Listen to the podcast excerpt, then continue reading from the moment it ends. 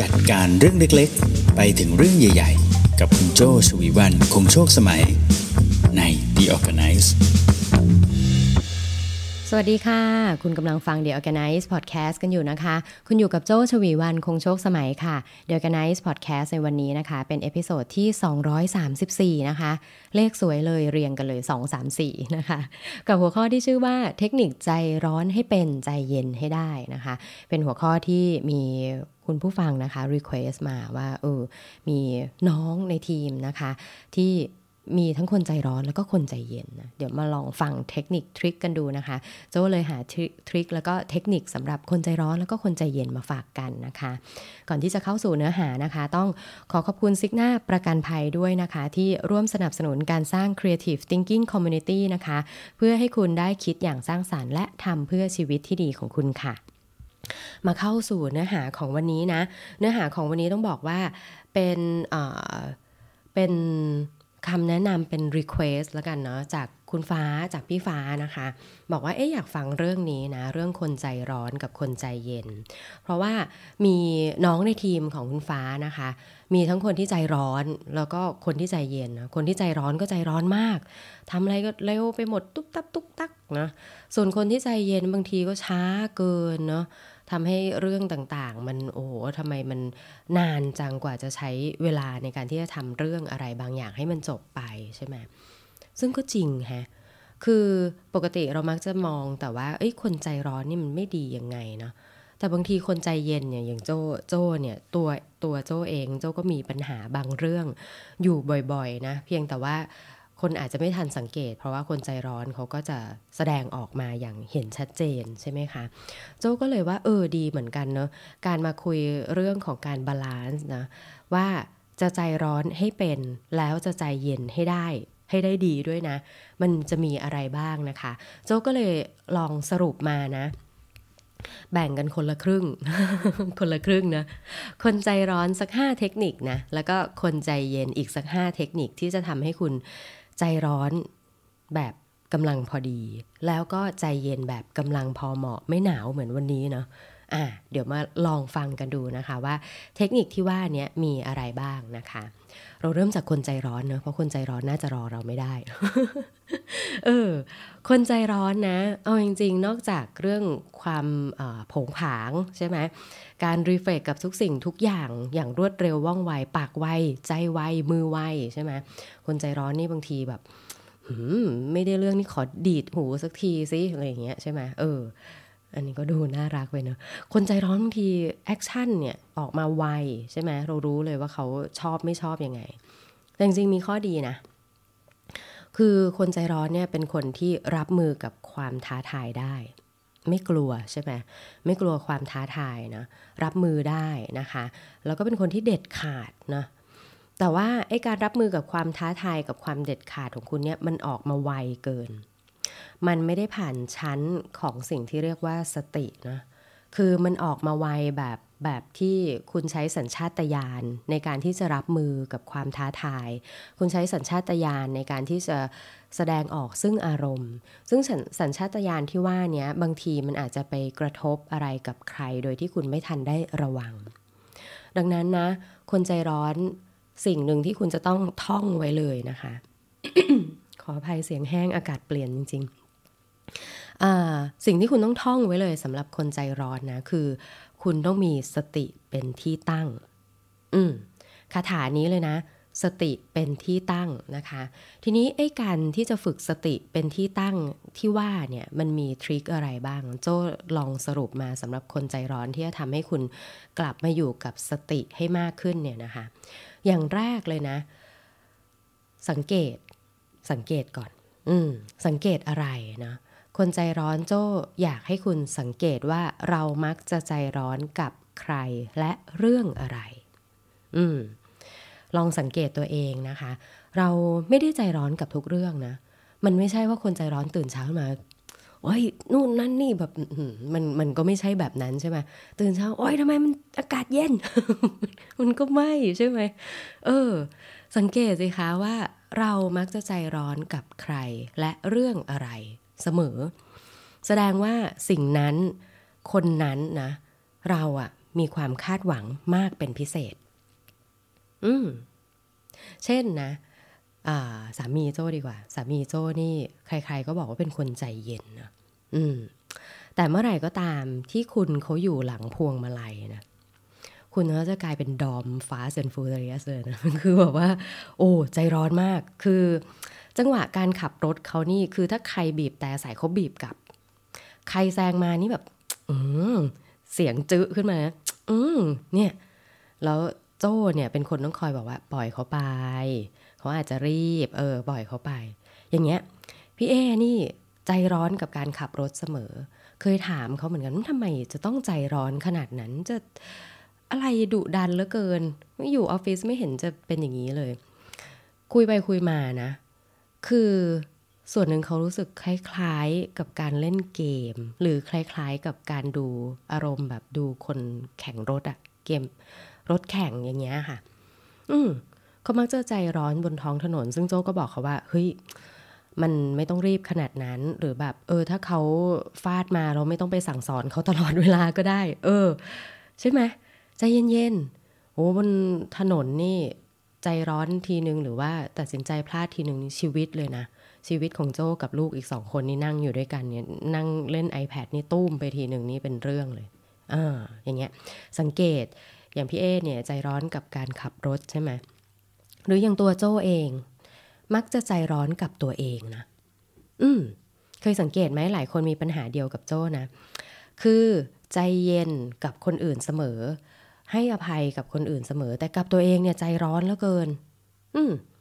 ยังบอกตัวเองว่าเนี่ยจะกลับมาวิ่งใช่ไหมพอบอกตัวเองจะกลับมาวิ่งเนี่ย ปรากฏว่าบางทีอย่างช่วงอาทิตย์สองอาทิตย์ที่ผ่านมาโจ้ใช้พลังเยอะจริง ๆ ในการเจอคนใช่ไหมคะ ถึงบ้านเสร็จปุ๊บหลับป๊อก หัวถึงหมอนหลับป๊อก แล้วบางทีแบบอยากพักให้มากขึ้นใช่ไหมเราก็จะใจร้อนกับตัวเองว่า เอ้ย เนี่ย บอกคนอื่นให้วิ่งคนอื่นบางบางคนเขาก็ตื่นมาวิ่งตาม เพราะเราเนี่ยทำไมทำไมเราตื่นขึ้นมาวิ่งไม่ได้อะไรเงี้ยก็ใจเย็นกับตัวเองให้มากขึ้นว่าเออโอเค ถ้าวิ่งไม่ได้จริง ๆ เพราะมันหลายสิ่งหลายอย่างเหลือเกินโยคะก็เลยกลายเป็นว่าอ่าโอเค โยคะก็ได้ไม่วิ่งก็ได้อะไรแบบเนี้ยใช่ไหมอืมอย่างเงี้ยสังเกตให้เจอเรามักจะใจร้อนกับใครเรื่องอะไรอย่างเงี้ยนะคะ แล้วคุณอาจจะเจอนะว่า อะ งั้นตีสโคบลงมาว่าต่อไปนี้จะใช้สติกับเรื่องนี้ให้มากขึ้น อย่างพี่เอเนี่ยก็จะใช้สติกับการขับรถให้มากขึ้น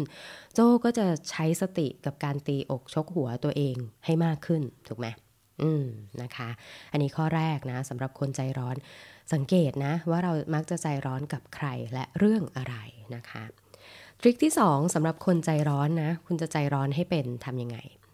ทบทวนให้บ่อยขึ้นนะคะ อืม ข้อแรกบอกว่าสังเกตให้มากขึ้น ข้อที่สองบอกว่าทบทวนให้บ่อยขึ้นนะทบทวนทบทวนที่บ่อยขึ้นเนี่ยหมายถึงอะไรนะคะ ส่วนหนึ่งที่เราใจร้อนนะ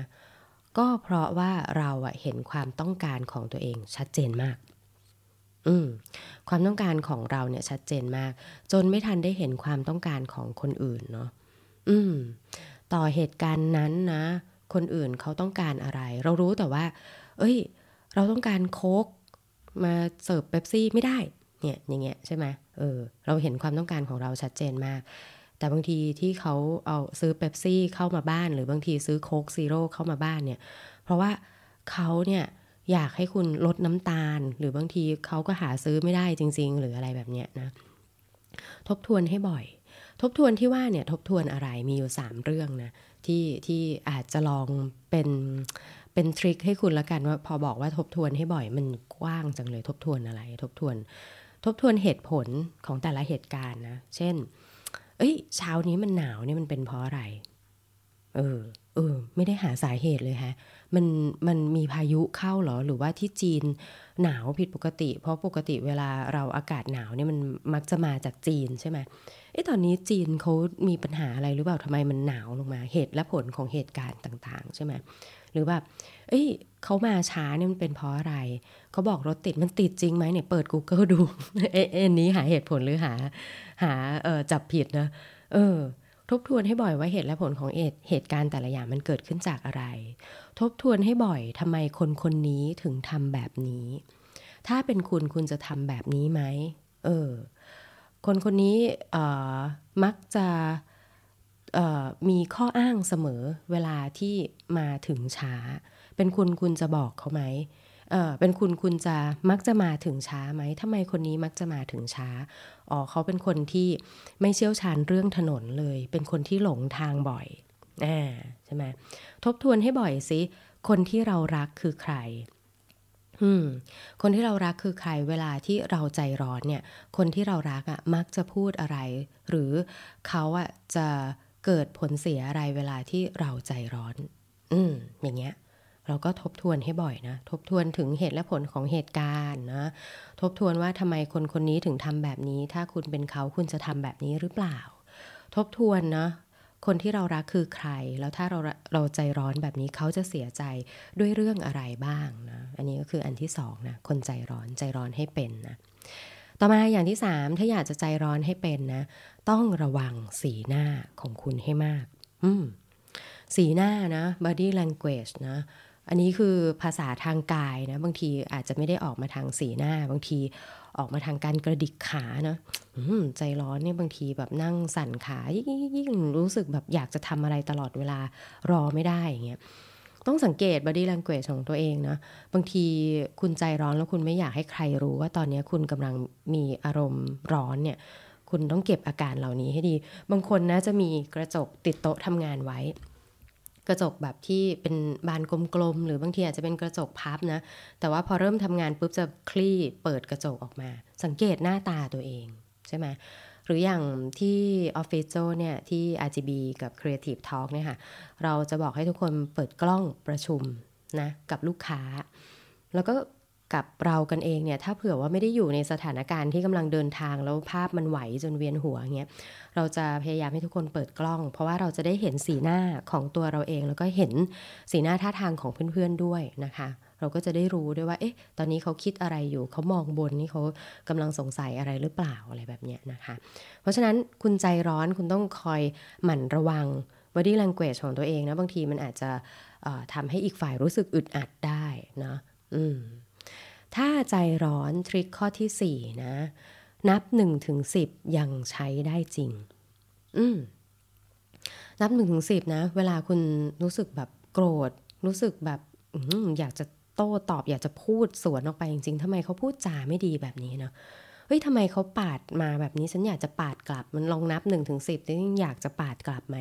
หรือนับ1นถึงสิแล้วบางทีจังหวะที่จะปาดมันมันผ่านไปแล้วอะไรเงี้ยเออก็ดีเนาะที่เราไม่ได้ปาดปาดมาปาดกลับไม่ทวงไม่โกงกันอะไรเงี้ยใช่ไหมเออ นับหนึ่งถึงสิบจะทำให้คุณมีปฏิกิริยาตอบโต้ช้าลงนะบางทีหายใจเข้าหายใจออกก็ได้ บางทีไม่อยากจะนับหนึ่งถึงสิบหายใจเข้าหายใจออกสักแบบสามสามฮึดอย่างเงี้ยใช่ไหมช่วยประวิงเวลาได้เสมอแล้วสิ่งที่โจ้บอกไว้ตอนต้นนะ คุณเป็นคนใจร้อนคุณต้องมีสติให้มาก สติจะกลับมา หลังจากที่คุณแบบหายใจเข้าหายใจออกหรือนับ1นถึงสิที่ว่านั่นเองนะคะ อืมทริคสุดท้ายนะสำหรับคนใจร้อนนะโจฝากไว้ 5 ทริคนะคะ ทริคสุดท้ายทริคที่ 5 ก็คือ อยากจะใจร้อนให้เป็นนะ ต้องจับดีกับเหตุการณ์ต่างๆ รอบตัว ฝึกไว้นะ คุณจับดีเดี๋ยวนั้นไม่ได้หรอกคุณใจร้อนเนี่ย คุณโกรธตอนนั้นคุณยังจับดี ตอนนั้นไม่ได้นะ อันนี้เป็นเรื่องปกติมากนะคะ คุณจับดีกับเหตุการณ์เมื่อเมื่อความรู้สึกลบนั้นผ่านไปนะ จริงๆแล้วสิ่งต่างๆที่เกิดขึ้นรอบตัวนะ เราเนี่ยกลัวแง่ลบของเรื่องต่างๆ มากจนเกินไปนะ มันก็เลยทำให้คุณเนี่ยมีปฏิกิริยาตอบโต้กลับ แบบที่เอาอารมณ์ของเราเนี่ยมากลบความกลัวนั้นอืหรือบางทีคุณอาจจะจดจ้องว่าเหตุการณ์ร้ายเนี่ยมันจะเกิดขึ้นเมื่อไหร่จนบางทีคุณเครียดนะอลองหาเรื่องดีกับสิ่งที่กำลังจะเจอนะคะ หรือสิ่งที่ผ่านไปแล้วเนี่ยโอ้โห เมื่อวานนี้เมื่อวานนี้คุยซะจนไม่มีแรงเลยกลับมาถึงบ้านเหนื่อยเลยเนาะวันหลังจะไม่ไปแล้วงานไหนที่มันคนเยอะขนาดนี้ใช่ไหม เอ้ยแต่จับดีก็คือ โอ้แต่ดีเหมือนกันนะ ได้คุยกับคนนั้นเลยทำให้ได้ความรู้เรื่องการเงิน ได้คุยกับคนนี้ทำให้ได้อัปเดตนะว่าตอนนี้เรื่องเกี่ยวกับเรื่องสภาวะจิตใจมันเป็นยังไงบ้างใช่ไหมอ่าลองฝึกจับดี เอ้ย วันนี้อากาศเย็นนี่มันก็ดีเนาะนี่เลยได้โอกาสเดี๋ยวอาจจะจัดกระถางต้นไม้ซะหน่อย มันอากาศร้อนหลายวันเราไม่ได้ไปจัดการต้นไม้ให้ดีเลยเพราะกลัวหน้าไหม้ใช่ไหมเออวันนี้จัดการซะหน่อยก็ดีอย่างเงี้ยนะคะฝึกจับดีกับเหตุการณ์ต่างๆ เรื่อยๆ แล้วคุณจะมีความกลัวกับเรื่องต่างๆเนี่ยน้อยลง พอมีความกลัวกับเรื่องต่างๆ น้อยลง คุณจะใช้อารมณ์ น้อยลง ช้าลงเนาะอ่าห้าทริคผ่านไปสำหรับคนใจร้อนนะ เดี๋ยวเราจะมีอีก 5 ทริคสำหรับคนใจเย็น เรารู้ว่าคนใจเย็นรอได้ เราก็เลยเอา 5 ทริคของคนใจร้อนเริ่มไปก่อนนะคะ แล้วเดี๋ยวตอนท้ายเดี๋ยวโจ้ามาสรุปอีกทีนะว่า 5 ทริคให้คนใจร้อนให้เป็น 5 ทริคของคนใจเย็นให้ให้ได้ดีด้วยมีอะไรนะคะ มามาฟังคนใจเย็นบ้างนะคะ เป็นไงคะคนใจเย็น อืมคุณเป็นคนที่มีสตินะคนใจเย็นเนี่ยมักจะยืดหยุ่นแล้วก็เข้าใจนะ ข้อดีของคนใจเย็นเนี่ยก็คือเป็นนักเจรจานะคะ หาค่าหาข้อตกลงตรงกลางได้ดีเสมอเลยใช่ไหมมีเหตุมีผลเสมอนะ แต่ก็เพราะการที่คุณยืดหยุ่น มีเหตุและผลให้กับทุกสิ่งทุกอย่างเสมอเนี่ย คุณก็เลยตามใจเนาะเป็นคนที่ตามใจคนสปอยคนนะ จนบางครั้งเนี่ยทำให้เรื่องเนี่ยมันช้า บางสิ่งบางอย่างช้าเกินไป หรือบางครั้งนะ บางเรื่องบางวัตถุประสงค์ก็เปลี่ยนไปจากณตอนแรก อืม ตั้งใจจะไปเชียงใหม่ใช่ปะเสร็จแล้วเนี่ยตามใจทุกคนเลยนะแล้วก็ตามใจทุกอย่างจนผลสุดท้ายเนี่ย ไม่ได้ไปหรอกเชียงใหม่ จบอยู่ตรงเนี้ยสัตหีบ ซึ่งจริงๆแล้วเนี่ยอ้ยการไปเชียงใหม่ในช่วงเวลานี้มันอาจจะดีก็ได้นะ แต่เพราะคุณตามใจทุกคนผลสุดท้ายกลายเป็น ไปสัตหีบโดยที่จริง ๆ แล้วเวลานั้นมันอาจจะไม่ใช่เวลาดีของการไปสัตหีบก็ได้หรืออะไรแบบเนี้ยเออใช่ไหมเพราะฉะนั้นคนใจเย็นนะก็ต้องมีจุดมีจุดยืนอืถ้าบอกว่าคนใจร้อนต้องมีสตินะคะ คนใจเย็นต้องมีจุดยืนอืฝึกการมีจุดยืนกับตัวเองแล้วก็จุดยืนกับหลาย ๆ เรื่องให้มากขึ้นนะ ไม่งั้นการเป็นคนใจเย็นของคุณก็ จะไม่ดีเหมือนกันนะอะทริคสำหรับคนใจเย็นนะไม่ให้เป็นคนใจเย็นจนเกินไปนะคะมี 5 ข้อด้วยกัน ข้อแรกนะคะ ขออภัยเสียงบี้จริงๆโจ้าว่าโจ้าเป็นหวัดอย่างร้อยเปอร์เซ็นเลยนะคะ อากาศเปลี่ยนจริง ๆ ข้อแรกนะคะสำหรับคนใจเย็นนะฝึกไม่เป็นไรให้ช้ากว่าเดิมพูดไม่เป็นไรให้ช้ากว่าเดิม หมายความว่ายังไงนะคะ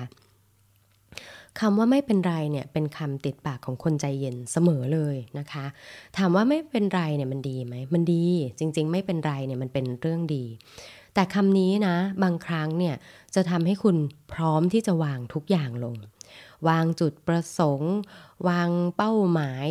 วางความตั้งใจนะวางลงทันทีเลยนะ เมื่อมีอะไรบางอย่างมาอินทรัพหรือมันจะทำให้คุณแผนเปลี่ยนเนี่ย คุณไม่ทันได้นึกนะว่าเหตุการณ์ตรงหน้าที่คุณกำลังจะทำเนี่ยมันคือเรื่องอะไร แล้วสิ่งที่มันมาปาด มาขวาง มาบิด มาทวิสเนี่ยมันมีผลกระทบอะไรของคุณบ้างกับคุณบ้างนะคุณไม่เป็นไรจนชินอืมเพราะฉะนั้นนะ ไม่เป็นไรเนี่ยยังพูดได้ แต่ลองพูดให้ช้าลงกว่าเดิม หมายความว่ายืดระยะเวลาของการจะพูดคำว่าไม่เป็นไรเนี่ยให้มันช้าลง สมมติมีคนมาแซงคิวคุณแซงคิวเนี่ยไม่ได้เลยนะแซงคิวนี่เป็นเรื่องที่โจ้ไม่เคย ไม่เคยใจเย็นกับเรื่องนี้โจ้มักจะใจร้อนเวลาที่มีคนมาแซงคิว เวลามีคนมาแซงคิวเนี่ยบางคนนะจะบอกอ๋อไม่เป็นไรเอาไปต่อเลยอะไรเงี้ยใช่ไหมแต่เวลาที่คนมาแซงคิวเนี่ยโจ้จะคำว่าไม่เป็นไรเนี่ยจะออกไปช้าจากโจ้นะ แต่โจ้มักจะมองก่อนเสมอว่าหันหลังกลับไปปึ๊ดเอ๊ะ นี่ฉันยืนผิดที่หรือเปล่า เออ มันทำให้เขาเข้าใจไปว่า ที่ข้างหน้าเนี่ยเขาสามารถมาได้เลยอ่าหรือบางทีเราอาจจะยืนผิดเองหรืออะไรแบบเนี้ยใช่ไหมเพราะฉะนั้นถ้าคุณไม่เป็นไรช้าลงนะ คุณก็จะทบทวนกับสิ่งที่คุณกำลังทำอยู่ตรงหน้า และสิ่งที่มาแทรกเนี่ยว่ามันมีผลอะไรซึ่งกันและกันบ้าง แล้วคุณก็จัด priority ใหม่ได้ดีนะคะ อย่างที่สองสำหรับคนใจเย็นนะ อย่าลืมทบทวนวัตถุประสงค์ของสิ่งต่างๆ อยู่เสมอ อืม ทบทวนนะ สิ่งที่กำลังทำมีโกอะไรมีออบเจกตีฟคืออะไรเนาะแล้วพยายามเข้าใจนะว่าสิ่งที่กำลังทำวัตถุประสงค์นี้มันสำคัญอย่างไร อืมเพราะหลายครั้งนะคะ ที่คุณใจเย็นแล้วคุณก็ยืดหยุ่นเนาะจนคุณตามใจผู้คนตามใจสถานการณ์ตรงหน้า หรือแม้แต่ตามใจตัวคุณเองมากเกินไปนะทำให้สิ่งที่คุณตั้งใจไว้ หรือวัตถุประสงค์แต่แรกเนี่ย มันผิดเพี้ยนไป อืม เพราะฉะนั้นนะ การที่จะมีจุดยืน ให้เข้มแข็งเข้มข้นมากขึ้นเนี่ย คุณต้องหมั่นทบทวนวัตถุประสงค์ของสิ่งต่างๆ อยู่เสมอ อืมนะคะ ต่อมาข้อที่3นะสำหรับคนใจเย็นนะใจเย็นยังไงให้ให้ยังได้งานนะอย่างที่ 3 ก็คือหมั่นวางแผนตารางของสิ่งต่างๆ แล้วพยายามให้ตารางนั้น ไม่ปรับหรือปรับให้น้อยที่สุด อืมคุณเป็นคนใจเย็นเนี่ย มักจะวางแผนอยู่แล้วแหละ แต่ก็มีนะ โจ้ก็เคยเจอคนใจเย็นที่ไม่วางแผนอะไรเลย แล้วก็เป็นคนชิลมากก็เคยเจอ แต่ถ้าคุณเป็นคนใจเย็นที่วางแผนอยู่แล้วนะ พยายามให้แผนเนี่ยเป็นไปตามนั้น ปรับเปลี่ยนให้น้อยลงอ่าอันนี้จะฝึกกันมีจุดยืนของคุณได้ยังไงนะ ก็คือบางครั้งเนี่ยคุณใจเย็นนะจนลืมเวลาของบางสิ่งทำให้งานล่าช้าออกไปนะ หรือวางแผนทีไรก็ไม่เคยได้เที่ยวนะ เพราะว่าทุกอย่างเลื่อนได้เสมอ เออ ครั้งสุดท้ายที่โจ้คุยกับเพื่อนเนี่ยนะ คุยว่า เอ้ย ดีจังเลย พาลูกมาเจอกันเนี่ย เราต่อไปนี้เราน่าจะเเที่ยวด้วยกันเดือนละครั้งเนาะ ครั้งสุดท้ายที่เที่ยวด้วยกันนี่ก็คือเดือนมกราเนาะนี่เว้นมาสองเดือนแล้ว แต่รู้สึกว่าเดี๋ยวกำลังจะได้เที่ยวกับเพื่อนอีกครั้งก็เดือนพฤษภาเนี่ยนะคะ พอดีว่าว่างไม่ตรงกันจริง ๆ อย่างเงี้ยใช่ไหมเออ มันทำให้ จุดยืนหรือว่าการวางแผนบางทีเนี่ยไม่ได้เที่ยวไม่ได้เพราะอะไรเพราะทุกอย่างมันเลื่อนได้เสมอคุณยืดยืดหยุ่นมากเกินไป บางครั้งนะ ให้ลองฝึก ลองฝึกว่าคุณจะมี my day มี day นะว่า เอ้ย วันนี้จะยึดตารางของเราเนี่ยเป็นหลัก ถ้ามีใครมาแทรกเนี่ย เราจะลองให้คนอื่นเนี่ยเป็น priority ที่รองลงมาเนี่ย ลองฝึกนะ แต่โจไม่ได้หมายความว่าจะต้องเป็นแบบนั้นแบบร้อยเปอร์เซ็นต์นะ ลองฝึกดูซิว่าเวลามีใคร พยายามจะมาเปลี่ยนตารางของเราเนี่ย เราพยายามให้ตารางของเราเป็นแบบนั้น จนจบวันเนี่ย ลองฝึกดูซิมันจะทำได้ไหมอ่าลองฝึกให้เราเปลี่ยนเวลาเปลี่ยนมีติ้งเนี่ยให้น้อยลงเนี่ยเป็นไปได้หรือเปล่าเนี่ยก็จะช่วยฝึกให้คุณเป็นคนที่เข้มข้นกับจุดยืนของตัวเองได้มากขึ้นนั่นเองนะคะ ต่อมาทริคข้อที่ 4สำหรับคนใจเย็นนะ คนใจเย็นเนี่ย อยากให้คุณหมั่นสังเกตอารมณ์ของตนเองต่อเหตุการณ์ต่างๆ ให้มากขึ้น อืม สังเกตอารมณ์ของตัวเองต่อเหตุการณ์ต่างๆ ให้มากขึ้นนะคะ คือคุณเนี่ยเป็นคนใจเย็น คุณมักจะหูตากว้างไกลกับเรื่องอื่นๆ และคนอื่นๆ แต่สิ่งที่คนใจเย็นจะเป็นนะ ก็คือ ไม่ได้มองหลังไม่ได้มองตัวเอง อืมขับรถเนี่ยนะ คนใจเย็นเนี่ย แผลข้างหน้าไม่ค่อยมี ไม่ค่อยได้ชนใครนะแต่แผลหลังรถนะชนท้ายหรือบางทีก็ถูคนข้างๆเนี่ยประจำคือแบบเอ้ยระวังคนข้างหน้านะแต่บางทีคนข้างหลังเนี่ยจูบก้นเรียบร้อย หรือบางทีมองแต่ข้างหน้านะข้างๆเนี่ยถูเรียบร้อย เออใช่ไหมเนี่ยคุณมักจะสังเกตอารมณ์ของคนรอบข้างไวต่อเหตุการณ์เสมอ แต่คุณมักจะสังเกตอารมณ์ของตัวเองน้อยเกินไปนะ ดังนั้นต่อไปนี้นะ การที่คุณจะเป็นคนใจเย็นและมีจุดยืนให้เข้มข้นขึ้นเนี่ยคุณต้องสังเกตอารมณ์ของตัวเองต่อเหตุการณ์ต่างๆ เสมอนะอย่างเมื่อสักครู่โจ้ยกตัวอย่างไปก็คือ เวลาที่มีคนมาแซงคิวใช่ไหมอย่างแรกเลย เราจะโจ้จะรู้สึกไม่พอใจอ่าแต่ไม่พอใจนี่มันกว้างนะลองสำรวจดูดูซิไอ้ไม่พอใจที่ว่ามันเกิดจากอะไร เราจะรู้สึกว่าเฮ้ยมันไม่ยุติธรรม อาอารมณ์ของโจ้เวลาคนมาแซงคิวคือมันไม่ยุติธรรม ไม่ยุติธรรมสำหรับเราซึ่งยืนรออยู่ตั้งนาน คนอยู่ข้างหลังก็อีกตั้งเยอะอ่าไม่ยุติธรรมเขามีอภิสิทธิ์อะไรเหรอถึงมาก่อนเราได้ เขามีสิทธิ์อะไรเหรอถึงเวลาของเราที่เราสเปนไปอะมันถึงสำคัญน้อยลง มันด่วนขนาดไหนกัน มันมีเหตุผลขนาดไหนกันแน่เห็นไหมสังเกตอารมณ์แสดงว่าเราเป็นคนที่ไวกับความรู้สึกไม่ยุติธรรม เราเป็นคนที่ไวกับเวลาถูกไหมอ่าเพราะฉะนั้นเราจะสังเกตอารมณ์ และมีจุดยืนกับตัวเองมากยิ่งขึ้นว่าเฮ้ยต่อไปนี้ถ้าใครมาขอเวลากับเราเนี่ยสิ่งนี้มักจะทำให้เราเนี่ยรู้สึกไม่ดีในภายหลัง ถ้าใครก็ตามมาทำอะไรที่ทำให้เรารู้สึกไม่ยุติธรรม เรามักจะรู้สึกไม่ดีในภายหลังเห็นไหมคะ ถ้ามันสังเกตอารมณ์ของตัวเองให้บ่อยขึ้นนะ คุณก็จะเข้าใจตัวเองมากขึ้น แล้วก็ไม่ปล่อยสิ่งต่างๆ ผ่านไปง่าย ๆ ใช่ไหมอืมคุณเองบางทีคุณเก็บอารมณ์ดีเกินไปนะแล้วก็ไม่ได้แสดงอารมณ์ออกไปนะเวลานั้น ตัวคุณเองก็ไม่ทันได้เห็นเหมือนกันนะคะ ว่าคุณมีความรู้สึกยังไงกับเหตุการณ์นั้นด้วยนะคะ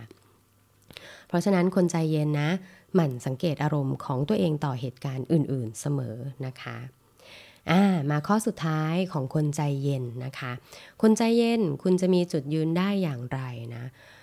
ข้อสุดท้ายของคนใจเย็นนะก็คือ คุณต้องมีวินัยต่อตัวเองและผู้อื่นเสมอเสมออืมหมายความว่ายังไงนะ คือคนใจเย็นเนี่ย บางทีนะถ้าไม่ได้มีวินัยกับตัวเองและผู้อื่น บางทีคุณก็จะตามใจตัวเองและคนอื่นๆมากเกินไปนะคือคนใจร้อนเนี่ยคุณจะเห็นชัดเจน เขาจะปฏิเสธเดี๋ยวนั้นเลย หรือเปลี่ยนแผนเดี๋ยวนั้นไปเลยใช่ไหมเวลาที่มีเหตุการณ์หรือมีซิทูเอชันต่างๆ เข้ามานะแต่สำหรับคุณที่เป็นคนใจเย็นเนี่ยบางทีคุณไม่ได้แสดงอาการหรือไม่ได้ปฏิเสธ หรือไม่ได้เปลี่ยนแผนเดี๋ยวนั้นเนี่ยคุณคุณจะยอมไปกับแผนนั้นก่อน แต่คุณจะไปแบบไม่มีวินัย เช่นเพื่อนบอกว่า เอ้ย ลุกขึ้นมาวิ่งกันเดี๋ยวเราจะไปฮาฟมาราทอนกันให้ได้ เราจะต้องวิ่ง 21 โลต่อเนื่องให้ได้ ได้ได้ได้ได้รับปากไปก่อนใช่ไหมนะเสร็จแล้วคุณก็มาผัดผ่อนผลัดผ่อนกับตัวเองในภายหลัง ตามใจกับตัวเองในภายหลังใช่ไหมจนผลัดออกไปเรื่อย ๆ ดังนั้นนะ วินัยคือสิ่งที่คุณจะต้องพยายามทำให้ต่อเนื่องนะทีนี้ การฝึกนะว่าจะมีวินัยกับตัวเองให้มากขึ้นเนี่ยเรื่องง่ายๆจ้อยอยากจะเสนอสองสองทริคที่คุณอาจจะ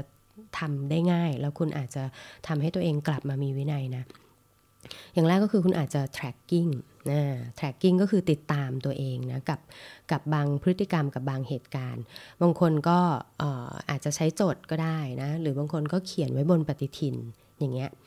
หรือบางคนนะคะก็อาจจะใช้แอปพลิเคชันในการ tracking การดื่มน้ำใช่ไหมมีวินัยในการดื่มน้ำมีวินัยในการนอนอย่างเงี้ยต้องมีชั่วโมงให้มากขึ้นนะคะหรือ trick ที่2นะเพื่อการมีวินัยบางทีคุณอาจจะอัปเดตใน social network ก็ได้ คือบอกคนอื่นอัปเดตใน social network หรือบอกคนที่คุณรักนะ เวลาที่คุณกำลังจะทำเรื่องยาก ๆ ให้สม่ำเสมอมากขึ้นเนี่ย คุณไม่ต้องบอกเพื่อนทุกคนใน social network ก็ได้ คุณอาจจะทักไปบอกแฟน หรือบอกลูกนะ หรือบอกคนที่คุณรักคนที่คุณแคร์นะบอกว่า เอ้ย ช่วงเนี้ยว่าจะเลิกบุหรี่ อืม ฉันปฏิญาณตนแล้วฉันจะเลิกบุหรี่ เนี่ย ถ้าฉันวันเนี้ยฉันไม่ได้สูบบุหรี่เลย เนี่ย ก็ up status เอ้ย วันนี้ nicotine free day one อ่าอย่างเงี้ยใช่ไหมหรือบอกคนที่รักเลยเฮ้ยวันนี้สำเร็จเนี่ยอย่างเงี้ยก็จะมีกำลังใจที่จะมีวินัยกับตัวเองมากขึ้นนะคะ โอ้เลยเวลามาแล้วนิดนึงเดี๋ยวขอทบทวนให้ฟังสักนิดนะคะ การที่คุณจะเป็นคนใจร้อนให้เป็น และใจเย็นให้ได้มีทริคภาพใหญ่ๆนะภาพใหญ่ ๆ ก็คือ ถ้าคุณเป็นคนใจร้อนนะคุณต้องฝึกที่จะมีสติให้มากนะคะ ซึ่งการมีสติให้มากเนี่ยโจ้มีทริคมาให้ 5 ข้อทวนไวๆก็คือ 1. นะมีสติให้มาก คุณต้องสังเกตว่าคุณมักจะใจร้อนกับเรื่องไหน หรือใครเป็นพิเศษ เราไม่ได้ใจร้อนกับทุกเรื่องหรอกอันที่จริงนะคะ อย่างที่ 2 ทบทวนให้บ่อยนะ ว่าเหตุและผลของแต่ละเหตุการณ์มันเป็นยังไงทบทวนให้บ่อยทำไมคนคนนี้ถึงทำแบบนี้ ถ้าเป็นคุณ คุณจะทำแบบนี้ไหม ทบทวนให้บ่อยว่าคนที่เรารักคือใครนะ แล้วเขาจะรู้สึกยังไงถ้าเราใจร้อนนะอันที่สองก็คือทบทวนให้บ่อยนะคะ อย่างที่สามระวังเรื่อง body language นะคะก็คือภาษาทางกายนะคะ ถ้าคุณเป็นคนใจร้อนนะ อยากจะมีสติให้มากต้องระวังภาษาทางกายนะคะ อย่างที่ 4 นับ1ถึง10 ยังใช้ได้จริงนะคะ ถ้ารู้สึกอยากจะตอบโต้กับอะไรนะ หายใจลึกๆ แล้วนับ1ถึง10 ถามตัวเองนะ ว่ายังอยากทำอยู่ไหม มันจะช่วยประวิงเวลาดึงสติกลับมาได้นะคะ อย่างที่ 5สำหรับคนใจร้อนถ้าอยากจะมีสติให้มากขึ้นนะ ฝึกจับดีกับเหตุการณ์ต่างๆ รอบๆตัวนะนะคะ เมื่อคุณใจเย็นแล้วนะคุณลองฝึกจับดีกับเหตุการณ์ของอสิ่งต่างๆ ที่เกิดขึ้นรอบตัวนะคะ จะทำให้คุณคลายความกังวลให้มากขึ้น เพราะบางครั้งคุณใจร้อน เพราะคุณกังวลกับสิ่งร้ายๆ ที่จะเกิดขึ้นมากจนเกินไปนั่นเองนะคะ มาฟังคุณใจเย็นบ้างอ่าคนใจเย็นทริคคือบางครั้งคุณใจเย็นจนเกินไปนะใจเย็นจนยืดหยุ่น จนเรื่อยเฉยนะ คนใจเย็นท่องไว้คุณต้องมีจุดยืนให้เข้มข้นขึ้น ทีนี้การจะมีจุดยืนให้เข้มข้นขึ้นนะคะ โจมีทริคมาฝาก 5 ข้อ ข้อที่ 1 ก็คือ พูดคำว่าไม่เป็นไรให้ช้ากว่าเดิม ไม่ใช่พูดว่าไม่เป็นไรไม่ใช่นะ หมายถึงก่อนจะพูดคำว่าไม่เป็นไรอะให้แน่ใจว่าจะพูดคำนี้จริงๆอ่าอย่าให้มันเป็นคำติดปากนะคะ มันจะทำให้คุณทบทวนว่า เอ้ย เรื่องนี้มันสำคัญนะ คุณย่อหย่อนกับมันไม่ได้หรือเปล่านะคะ อย่างที่สองนะจะมีจุดยืนให้เข้มข้นขึ้น คุณต้องอย่าลืมทบทวนวัตถุประสงค์ของสิ่งต่างๆ ที่กำลังทำอยู่เสมอนะคะ ไม่งั้นคุณก็จะเรื่อยเฉยไปเรื่อย ๆ นะคะ อย่างที่สามอยากจะมีจุดยืนนะ เมื่อวางแผนของสิ่งต่างๆ พยายามให้มันเป็นไปตามนั้น อืมอย่าปรับเปลี่ยนเรื่อยเปื่อยนะคะ อย่างที่ 4 ถ้าอยากจะมีจุดยืนนะสำหรับคนใจเย็น ต้องสังเกตอารมณ์ของตัวเองต่อเหตุการณ์อยู่เสมอ ต่อเหตุการณ์ต่างๆ อยู่เสมอนะคะ จับอารมณ์ตัวเองให้ได้นะ ว่าคุณชอบไม่ชอบอะไรนะคะ คุณจะได้เป็นคนที่มีจุดยืนกับเรื่องนั้น ไม่ใช่ว่าโอนอ่อนผ่อนตามคนอื่นเรื่อยไปนะคะ สุดท้ายสำหรับคนใจเย็นนะ ถ้าอยากจะมีจุดยืน คุณต้องมีวินัยต่อตัวเอง และผู้อื่นด้วยนะคะ หลาย ๆ ครั้งคุณยืดหยุ่นจนกลายเป็นว่าคุณผัดเปลี่ยนแล้วก็ผัดแล้วก็ทำให้สิ่งต่างๆ ช้าออกไปหรือไม่ได้ทำเลย เพราะฉะนั้นต้องฝึกมีวินัยนะคะ ที่จะทำสิ่งต่างๆ ให้ได้อย่างสม่ำเสมอเรื่อย ๆ นั่นเองนะคะ เอาล่ะอ่า อัดแน่นเนอะครบถ้วนได้ทั้งฝั่งคนใจร้อน แล้วก็คนใจเย็นน่าจะมีทริคไปทำอะไรกันได้มากขึ้นนะคะ หวังว่าจะเป็นประโยชน์นะ จบไปแล้วนะคะกับเนื้อหาถ้าชอบใจเนื้อหาแบบนี้นะคะ อย่าลืมกดติดตาม Creative Talk Podcast กันได้นะคะ ไม่ว่าจะเป็นช่องทางใด ๆ ก็ตามที่คุณใช้ฟัง podcast นะตอนนี้นะ ถ้าเป็น YouTube นะคะ กด Subscribe สั่นกระดิ่งกันได้นะคะ ถ้ามีเนื้อหาใหม่ๆ มาจะได้ไปเตือนคุณให้เข้ามาฟังเนื้อหาดี ๆ ด้วยกันนั่นเองนะคะ วันนี้ลาไปก่อนค่ะ ขอบคุณสำหรับการติดตามนะคะ สวัสดีค่ะ